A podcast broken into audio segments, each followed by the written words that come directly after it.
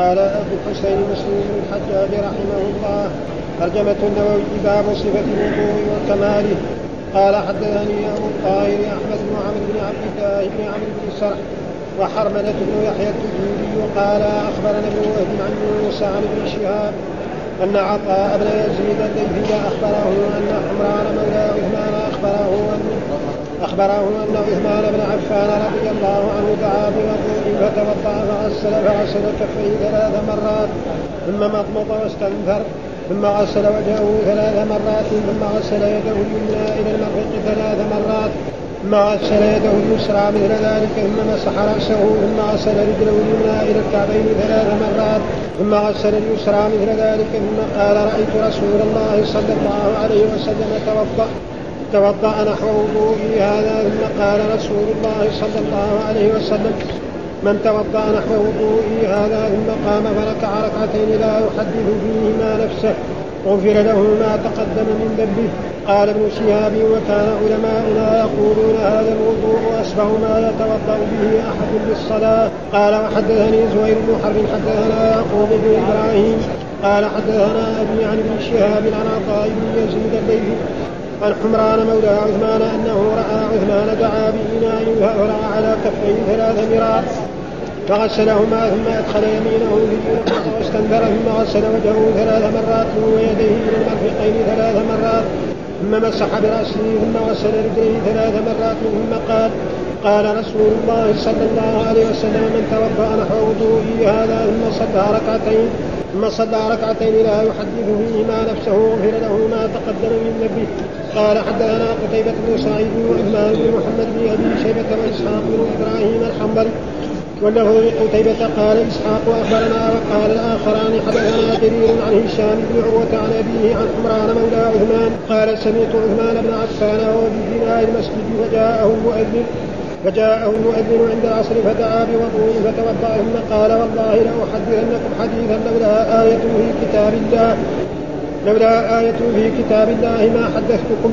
إني سمعت رسول الله صلى الله عليه وسلم يقول لا يتوضأ رجل مسلم فيحسن الوضوء فيصلي صلاة إلا غفر الله له ما بينه ما بينه وبين الصلاة التي تليها.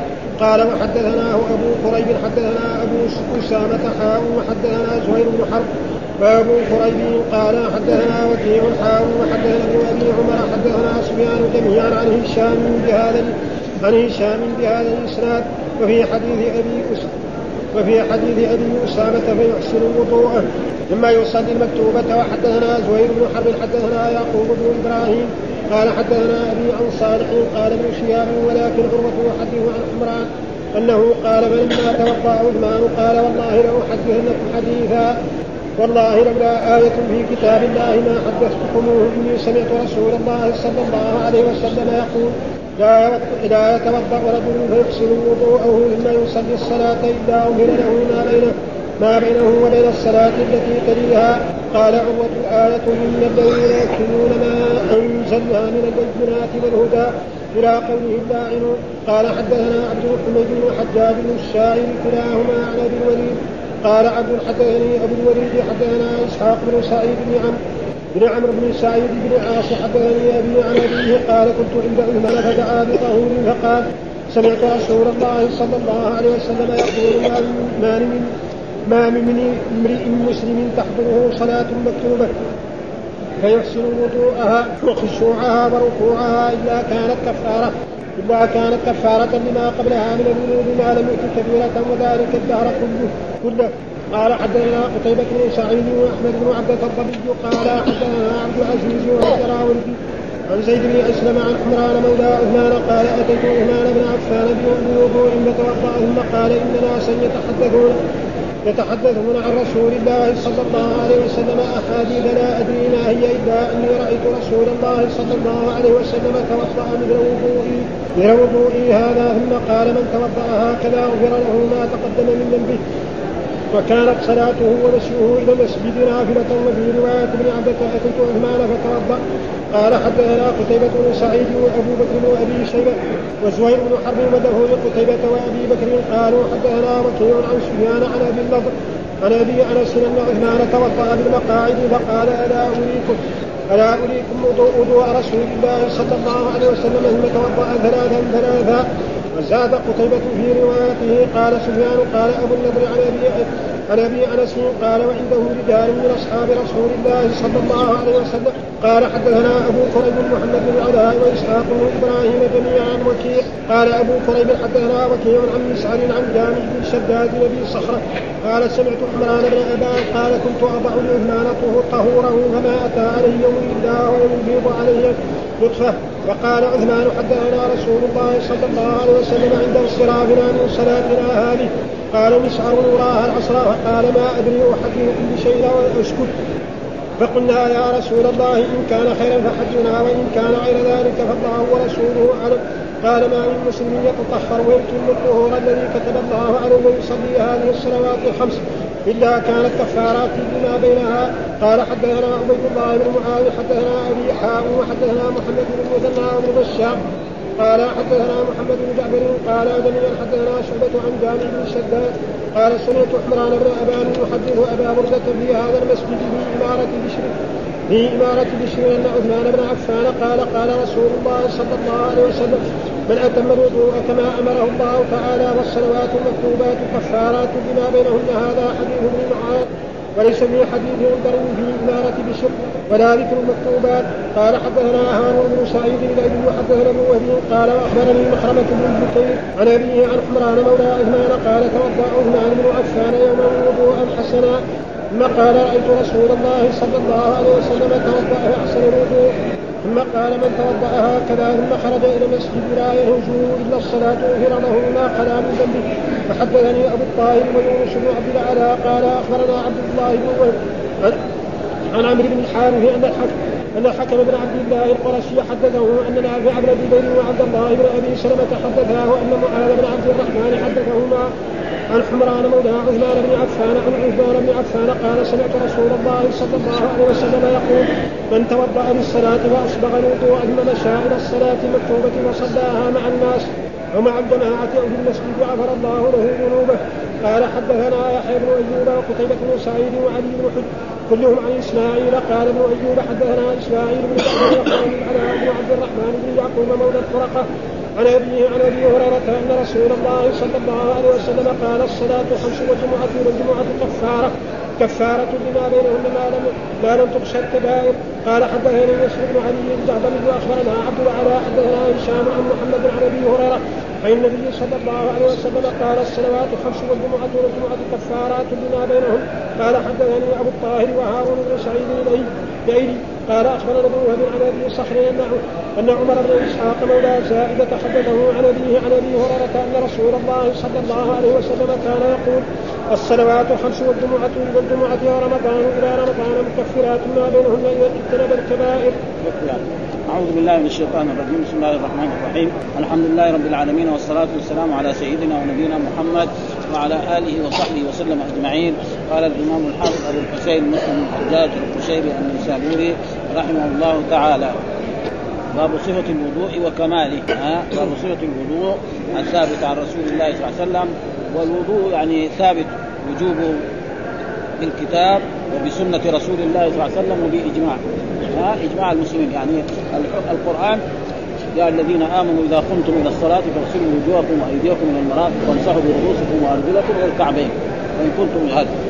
والسنة هذه الأحاديث الواردة عن رسول الله صلى الله عليه وسلم والإجماع وجاء يعني لا يقول الله صلاة بغير طهور.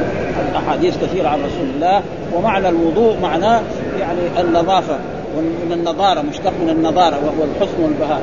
والرجل الذي يصلي ويتوضأ وجهه غير الوجه الذي لا يصلي أبدا. أبدا يعني شيء مشاهد ها؟ وكماله يعني الوضوء كمال الوضوء أن يتوضأ مثل ما الرسول صلى الله عليه وسلم. وإذا مثلا ثبت في أحاديث أن الرسول توضأ ثلاث ثلاث وثبت أنه توضأ يعني اثنين اثنين. ووضع مرة مرة. فاكمله ثلاثا. إذا كان أول مرة بعمم الاعضاء خلاص كفى. وإذا توضأ ثلاثا وكذلك ثلاثا في كل الأعضاء أو في بعض الأعضاء بعضهم يرى ان إيه؟ الوجه واليدين والرجلين. ها؟ هذا والمضمضة والاستنشاق. أما مسح الرأس فمنهم من يرى مرة ومنهم من يرى مرتين وكذلك الأذن. إلى غير ذلك فكماله أن يغسل ثلاث ثلاثة فهذا معنى باب صفة الوضوء وكماله وكمال أن يتوضأ كما يتوضأ الرسول صلى الله عليه وسلم ويفعل مثل ذلك فهذا إيش الدليل؟ قال حدثنا أبو الطاهر أحمد بن عمرو بن عبد الله بن عمرو بن السرح بن السرح وحرمله بن يحيى الجنودي قال أخبرنا ابن وهب عن يونس عن ابن شهاب عن عطاء بن يزيد الليثي أخبره أن حمران ومولى عثمان وحمران يعني معنى المولى معنى العتيق. رجل يكون عنده مملوك فيعتقه يسمى إيه؟ مولى. ها؟ والمولى له معاني في اللغة العربية وفي اصطلاح الشرع. فالمولى العتيق. ها؟ يعني المولى العتيق. نقول مثلا آه، أبي رافع مولى رسول الله صلى الله عليه وسلم. بلال مولى أبي بكر الصديق رضي الله عنه. وكذلك المولى يؤتى بمعنى يعني بمعنى من أسلم على يديه.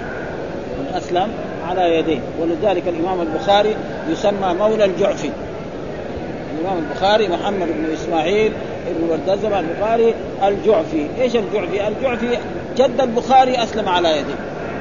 فيسمى مولى الجعفي ها؟ وكذلك الناصر. ها؟ الله مولانا ولا مولى لك فهذه معنى فهنا المولى بمعنى يعني الذي أعتقه الانسان وإن مولى القوم منهم. جاء في حديث إن مولى القوم منهم. يعني جميع الأحكام حتى أن مولى الرسول صلى الله عليه وسلم لا تجوز له الصدقة. ها؟ أخبره أن عثمان بن عفان دعا بوضوء. وهنا ضم الواو. الواو الصحيح؟ الفتح. ها؟ دعا بوضوء. فتح الواو. أما وضوء الوضوء الفعل.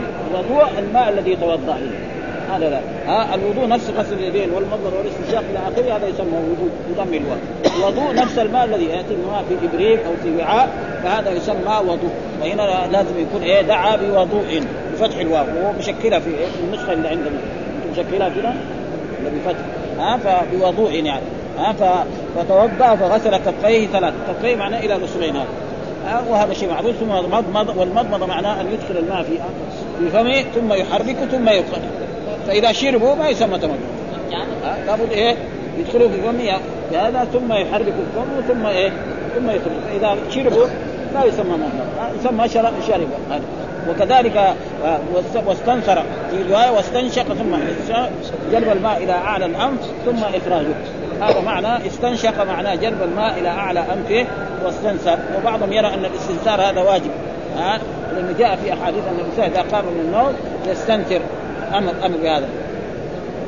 ها ثم غسل وجهه ثلاثا من يعني من منابت شعر الرأس إلى الذقن وعرضا من الايه من الأذن إلى الأذن ثم غسل يده اليمنى إلى المرفق ثلاث مرات والمرفق يعني داخل ها وهو العرض الناس هذا الصحيح. وهناك يقول بعض العلماء قالوا أنه ليس داخل وهذا يختلف. السبب في ذلك إنه في, في الوضوء داخل وفي غير الوضوء ما هو داخل. مثلا ثم أتم الصيام إلى الليل الليل ما هو داخل في الصيام.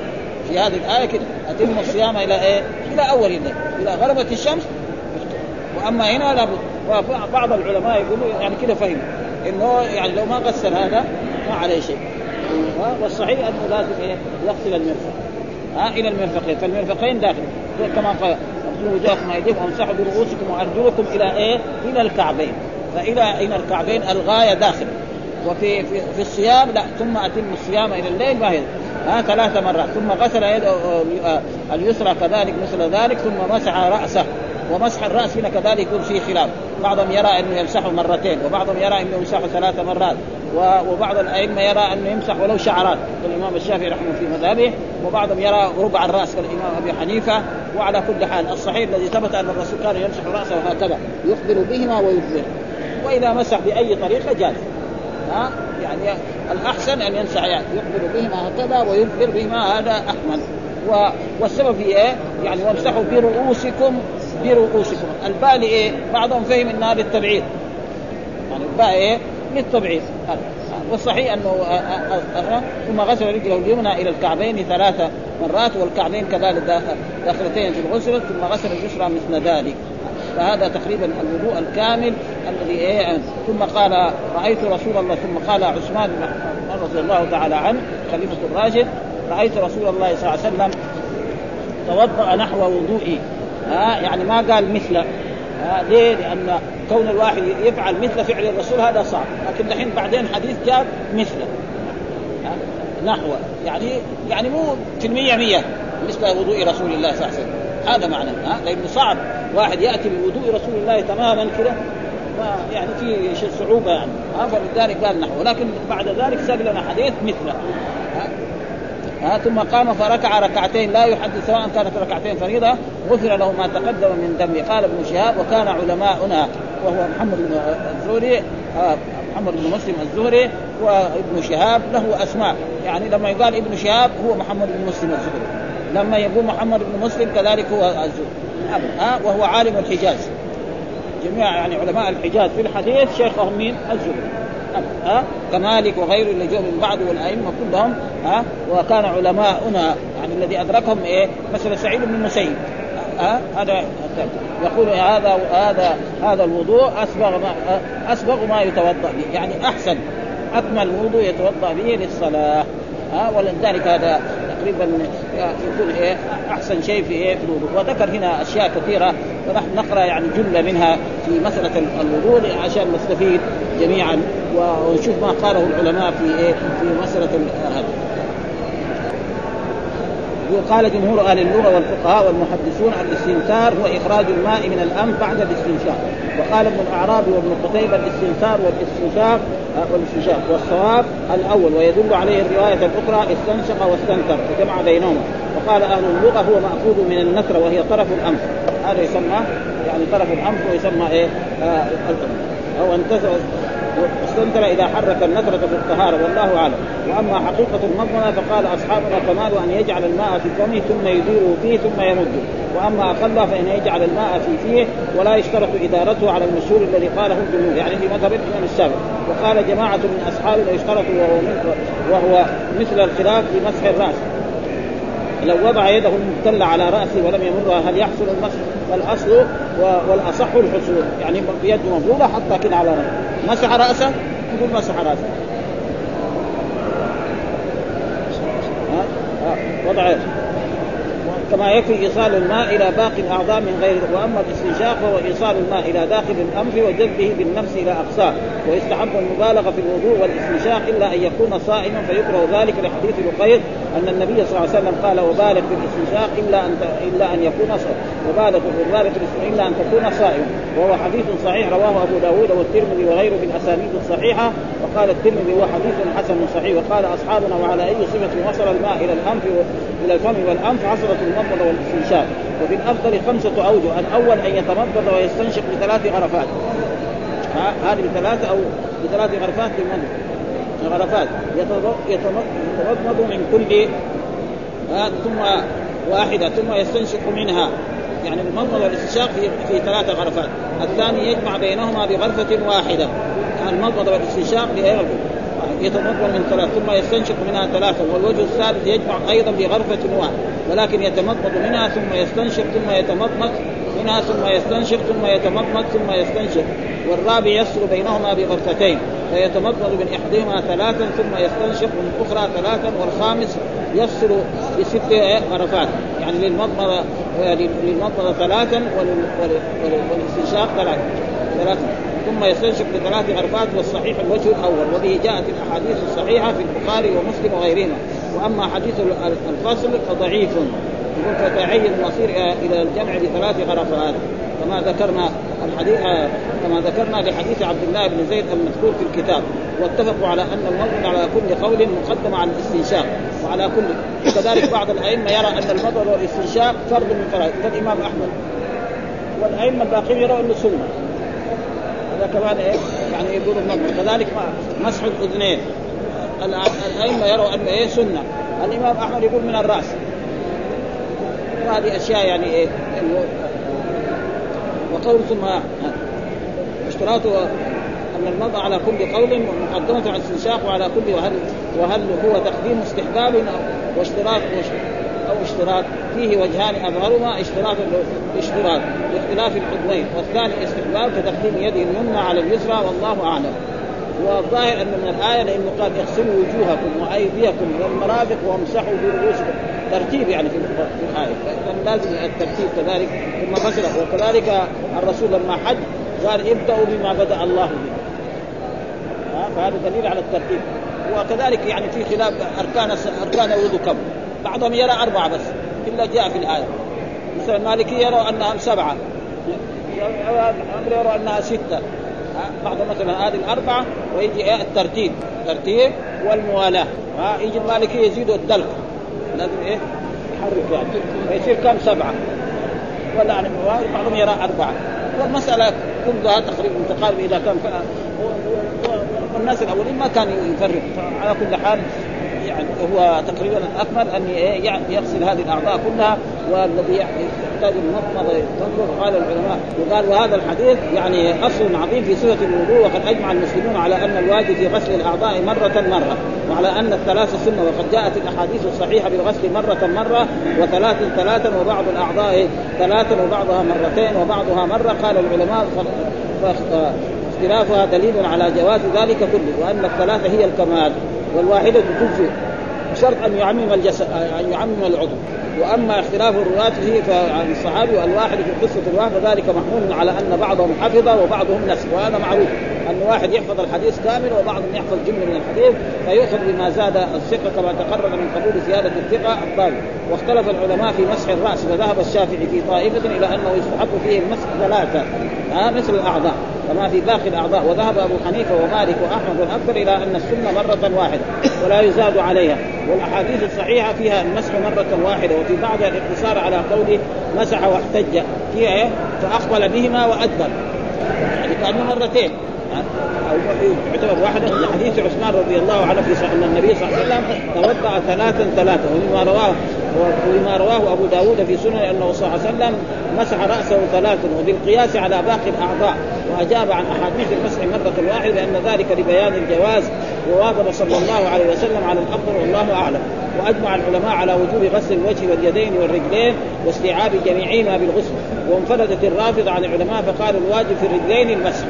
وقرأوا في قول الله تعالى وجوهكم وأيديكم وامسحوا برؤوسكم وأرجلكم. مو أرجلكم وأرجلكم. وهذا يقول إيه؟ المجرور بالجوار وهذا غلط. وأرجلكم. كل القراء قرأوا وأرجلكم وقرأوا وأرجلكم. ها يصير إيه؟ يعني معطوف برؤوسكم. ها برؤوسكم وأرجل. هذا والمجرور بالجوار شاذ في اللغة العربية. ها يعني المجرورات يعني ثلاثة.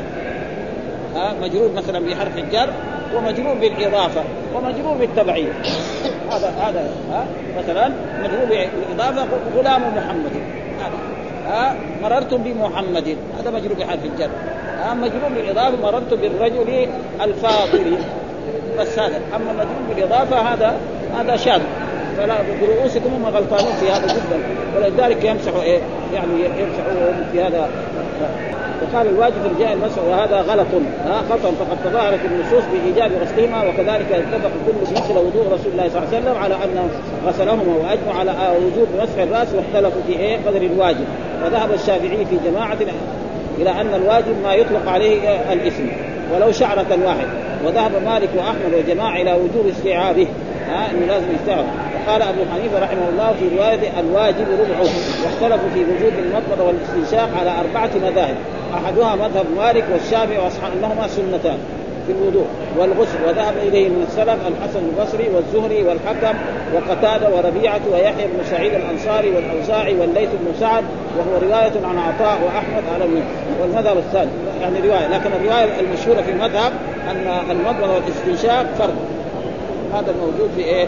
هذا في كتب إيه؟ الفقه ويعني له روايتان واهم أنهما واجبتان في الوضوء والغسل ولا يصحان إلا بهما وهو المشهور عن أحمد بن حنبل وهو مذهب أبي ليلى وحماد وإسحاق بن راهويه وفي رواية وعطاء والمذهب الثالث أنهما واجبات في واجبتان في الغسل دون الوضوء وهو مذهب أبي حنيفة وأصحابه وسفيان الثوري والمذهب الرابع أن الاستنشاق واجب في الوضوء والغسل والمضمضة سنة فيما وهو مذهب أبي ثور وأبي عبيد وداوود الظاهري وأبو بكر بن المنذر ورواية عن أحمد والله أعلم. واتفق الجمهور على أنه يكفي بغسل الأعضاء في الوضوء والغسل جريان الماء على الأعضاء ولا يشترط الدلق.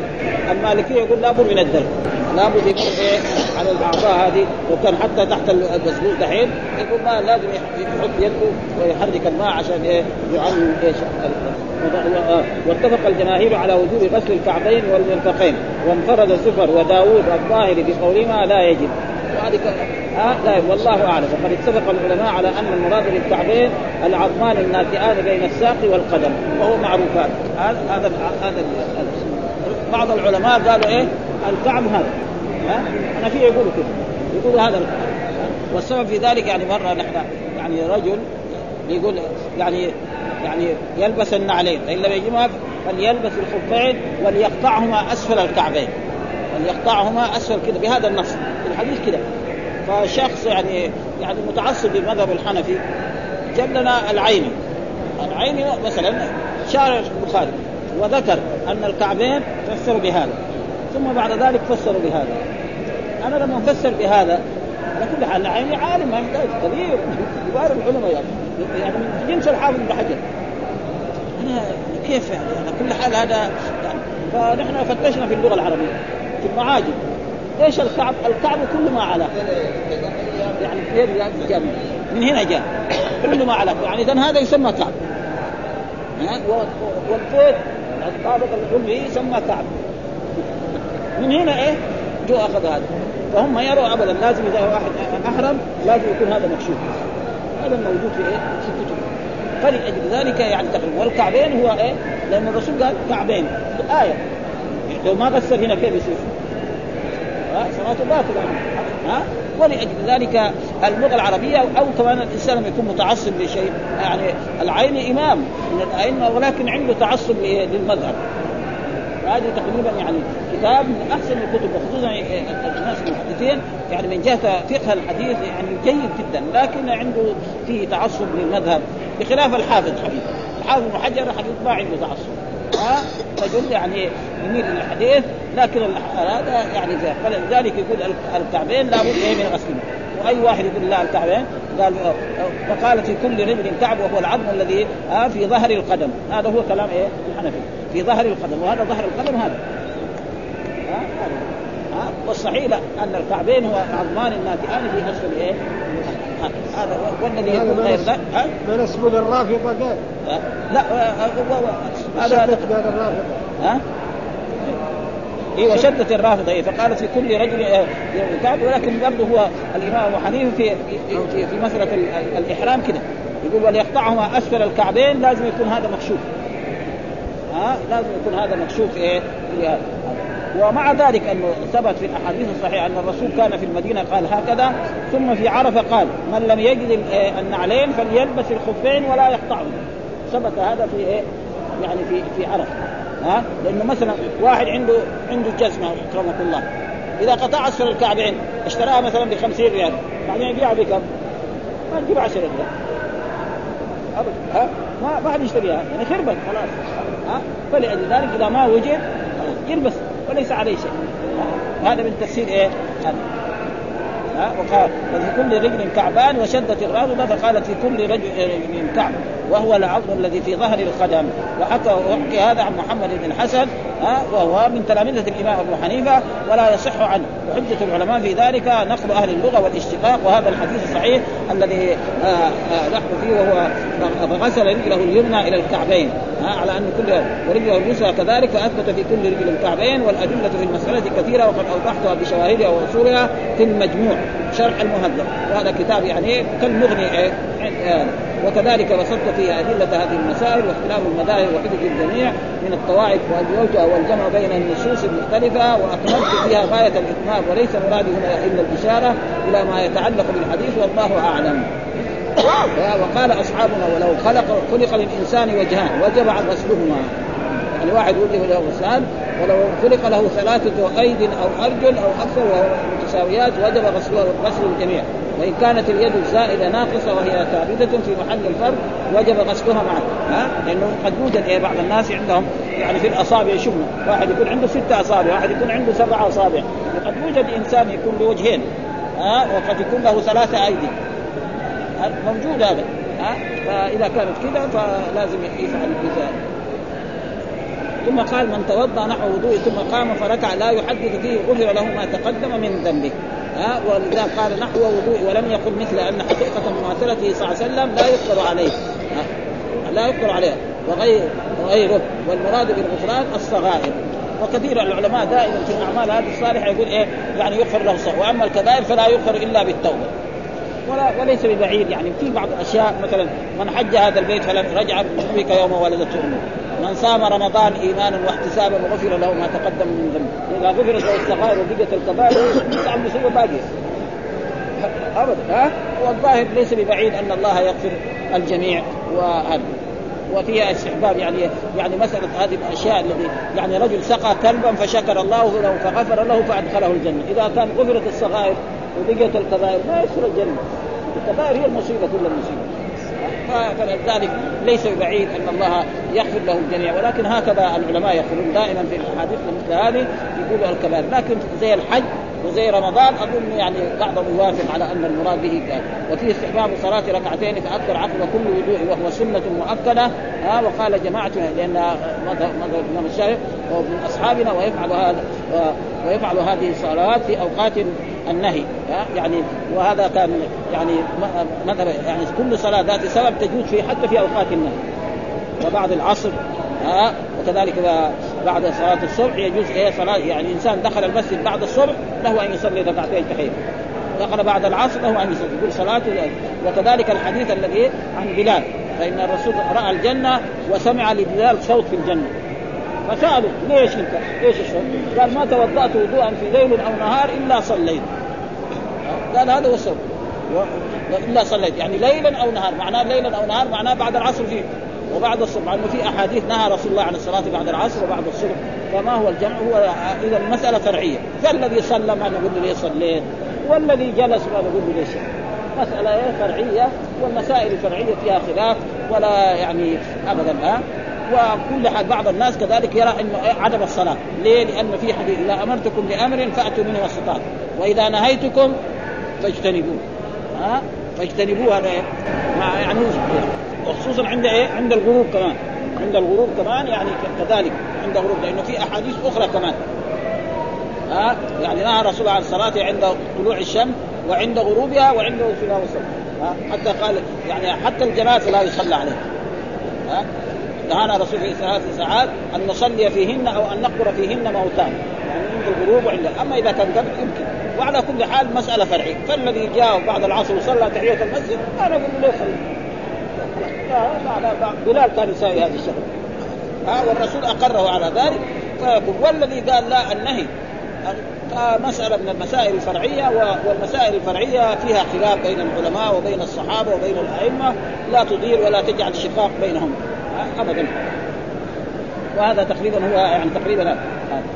واستدلوا بحديث بلال رضي الله وفي المخرج في صحيح البخاري أنه كان متى توضأ صلى وقال إنه أرجى عمل الله ولو صلى فريضة أو نافلة مقصودة حصلت له هذه الفضيله كما تحصل تحية المسجد والله ولا يحدث فيما نفسه فالمراد لا يحدث بشيء من أمور الدنيا وما لا يتعلق بالصلاة. ولو عرض له حديث فأعرض عنه بمجرد عروضه فعفي ذلك هذه فيها صعوبه فإذا فعل ذلك وقد تقدم بيان هذه القاعدة في كتاب الإيمان والله قد وقد قال معنى ذلك كما ذكره الإمام أبو عبد الله النازلي وتابعه. وهذا تقريبا هذا وقال ابن شهاب وكان علماؤنا آه الذي هو سعيد بن المسيب وأمثاله يقولون أو عروة بن الزبير هذا الوضوء أسبغ ما يتوضأ به. يعني هذا أحسن وضوء وحدثنا زهير بن حرب وحدثنا يعقوب بن إبراهيم وحدثنا أبي عن ابن شهاب عن عطاء بن يزيد الليثي عن حمران مولى عثمان أنه رأى عثمان دعا بإناء. يعني إناء معناه وعاء فيه إيه؟ الماء كالابريق أو كالزبديه أو كالغدار ها فافرغ على كفيه. أخذ إيه؟ افرغ على كفيه من اليسار إلى اليمين. ثم بعد ذلك غسل يديه ثلاثا ثم بعد ذلك أدخل يده في الإناء. لأنه جاء في حديث الإنسان اذا اذا, نام وقام فلا يدخل يده في الإناء حتى يغسلهما ثلاثا. فإنه لا يدري أين باتت يداه. كذا بهذا النص. لا يدري أين باتت يداه. وهي يداه ما هي يعني ما في نجاسة ولكن الرسول أمر بذلك حتى أن بعض قال إنه يكون سبب في ذهاب ثلاث مرات فغسلهما ثم أدخل يمينه في الاناء فمضمض واستنثر ثم غسل وجهه ثلاث مرات ويديه إلى المرفقين ثلاث مرات ثم مسح برأسه. ما بين مرة أو مرتين ثم غسل مسح برأسه يعني كالآن ثم غسل رجليه ثلاث مرات ثم قال قال رسول الله صلى الله عليه وسلم من توضأ نحو وضوئي. ها برضه هذا نحو وضوء وضوء هذا. ثم صلى ركعتين لا يحدث فيهما نفسه غفر يعني لا يحدث نفسه بأشياء دنيوية. بيع أو شراء أو أعمال يعملها هو فإنه يكون في إيه؟ هذا. ثم ذكر كذلك الترجمة الثانية باب فضل الوضوء والصلاة عقبه. ها؟ باب فضل الوضوء والصلاة عقبه. يعني وهذا كذلك من الميل يعني تقريبا إلى إيه؟ يعني إلى قوله إذا توضأ يصلي في أي وقت حتى في أوقات الليل وهو تقريبا مذهب الإمام الشافعي رحمه الله تعالى و و وكان كذلك بلال يفعل ذلك والرسول أقره على ذلك. ومعلوم أن السنة قول الرسول فعله تقريره. فالذي صلى ما نقول شيء والذي جلس ما نقول له ليه؟ لأنها مسألة فرعية والمسائل الفرعية فيها خلاف بين الأئمة وهناك رسالة لشيخ الإسلام ابن تيمية رفع الملام عن الأئمة الاعلام يعني رسالة بهذا ما رفع الملام وذكر 11 سبب أن إماما من الأئمة يخالف نصا من النصوص. وذكر ال 11 كله واحد اثنين ثلاثة أربعة غلب ال 11 ثم بعد ذلك أتى بأمثلة أن مسائل علمية ما يعرفها أبو بكر ويعرفها بعض الصحابة الصغار. ها؟ مثل إيه؟ قصة أبو موسى الأشعري. أن ابا موسى الأشعري جاء إلى عمر وطرق الباب. فقال عبد الله بن قيس أدخل ما رد عليه عمر. بعدين قال أبو موسى الأشعري أيدخل ما رد عليه. ثم قال الأشعري ما رد جاء قال. بعدين أرسل عمر. ليش رحت؟ قال سمعت الرسول يقول الاستئذان صلاة فإن أذن لك فادخل وإلا فانصرف. فانصرف. قال لازم تجيب من يشهد لك بهذا دخل المسجد مسجد الرسول هنا قال للأنصار قال لهم لا خذ أصغر واحد فيهم. أبو سعيد الخدري اللي يشهد لك. الصغار كمان مش الكبار. أي شيء. لا هذا ضيع علينا كثير. يعني الخصم في الأسواق كنا نروح السوق ونبيع ونشتري يعني الصحابه وكثير مسائل علمية. وجاب مسائل علمية أبو بكر ما كان يعرفها ومسائل فإذا كان هذول ما يعرفوا فالائمه ثم ما مثل بالأئمة مثل بإيه؟ لأنه مين أفضل أبو بكر ولا مالك؟ لك أبو بكر. الشافعي ولا مثلا عمر بن الخطاب؟ ما حد يقول لك هذول. وإن كان هذول نظموا العلم صارت كتب وصار أحاديث. الأولين كانوا ممنوعين أن يكتبوا الحديث. ها؟ فلأجل ذلك مسائل الفرعيه لا يخاصم فيها. ها؟ قاعد مثلا يروح مثلا في بلاد كلهم متعصبين للشافعية مثلا كلهم شافعية. أو يروح بلاد فيها مالكية. ها؟ وهو يكون يعني قدوة. فإذا قدر يقنعهم بالعلم ما ما قدر يقنعهم يجامل مثلا كلهم يسجدوا. يسجد معهم. ما إيش يساوي؟ يتلابس معهم. وما ويؤدي إلى شقاق. وإذا كان لا يقدر يقنعهم يجيب يجيب لهم مباحث علمية ويجيب عليهم البخاري ويبين لهم. يقتنعوا يعني إذا كان وإذا كان لا يؤدي إلى شقاق وإلى خصومة فيجاملهم في هذه المسائل حتى لا لا يكون قال ثم قال حدثنا قتيبة بن سعيد وعثمان بن محمد بن أبي شيبة وإسحاق بن إبراهيم الحنظلي واللفظ لقتيبة قال إسحاق أخبرنا وقال الآخران حدثنا. ولا فرق بين أخبرنا وحدثنا. لكن إيش؟ يروي يعني عن هشام بن عروة عن أبي وهو عروه عن حمران مولى عثمان قال سمعت عثمان بن عثمان وهو بفناء المسجد. معنى الفناء المسجد معنى البرحة. يعني زي حول المسجد هذا. هذا هذا معنى الفناء. فجاء المؤذن عند العصر فدعا بوضوء. برضه يعني مشكلها وهي كلها لازم تكون إيه؟ بوضوء. يعني لازم مشكلها بفتح الواو. ها؟ وضوء الفعل. بوضوء بفتح الواو. فتوضأ ثم قال والله لو احدثنكم حديثا لولا آية في كتاب الله ما حدثت إني سمعت يقول لا آه يقول لا يتوضأ رجل مسلم فيحسن الوضوء فيصلي صلاة سواء كانت فريضة أو نافلة. آه لأن الصلاة نكرة.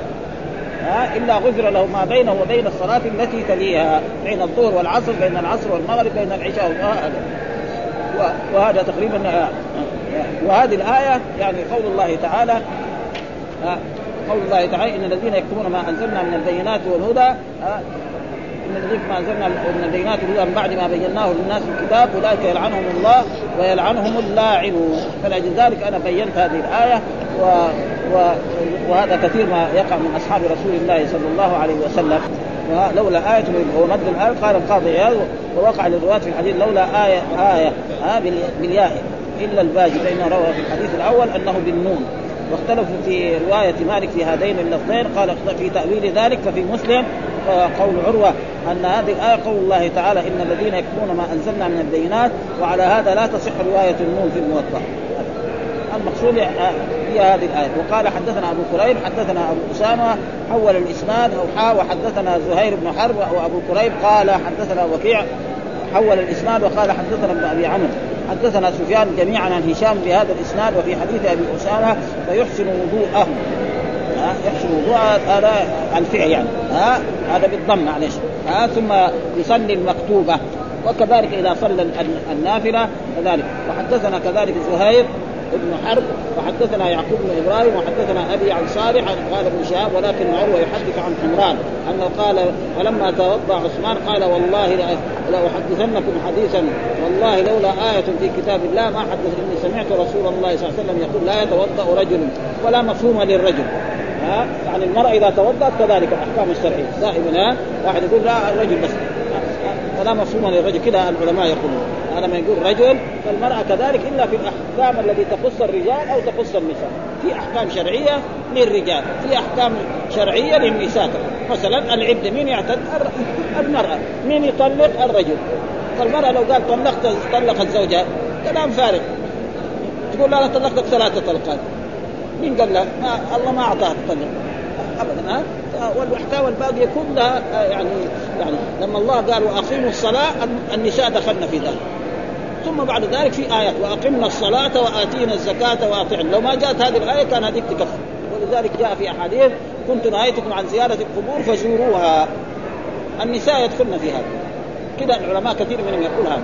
وهناك من العلماء من يرى أن المرأة يعني لا ليست داخلة في إيه؟ في زيارة القبور، لا تدخل لأنه في أحاديث لعن الله زائرات القبور والمتخذين عليها المساجد والسرد وأنا ورأينا في في الترمذي زوارات القبور. مو زائرات لأن في فرق بين زوارات وزائرات. وهذا هو تقريبا يعني تكثر الزيارة صحيح هذا يمكن تكون أما تزور مرة يمكن. ثم تتعظ مثلا زارت قريبها تعرف إنه هذا أبوها مات. معناه إنه كمان يوم من هي تموت كمان. إذا كان مات الرسول محمد صلى الله عليه وسلم. معناه إحنا من باب أولى خلاص. لازم نستعد هذا. أما تساوي أشياء لا تليق فهذا تقريبا هو الممنوع. ومساله فرعية على كل حال كذلك فيها خلاف. وبعض العلماء يروا أن المرأة لا تزور القبور ابدا. وعلى كل حال يعني الذي يظهر لنا من الأدلة أنه ويكفي ذلك قصة عائشة. كنت تقول عائشة قالت يا رسول الله إذا زرت القبور ماذا أقول؟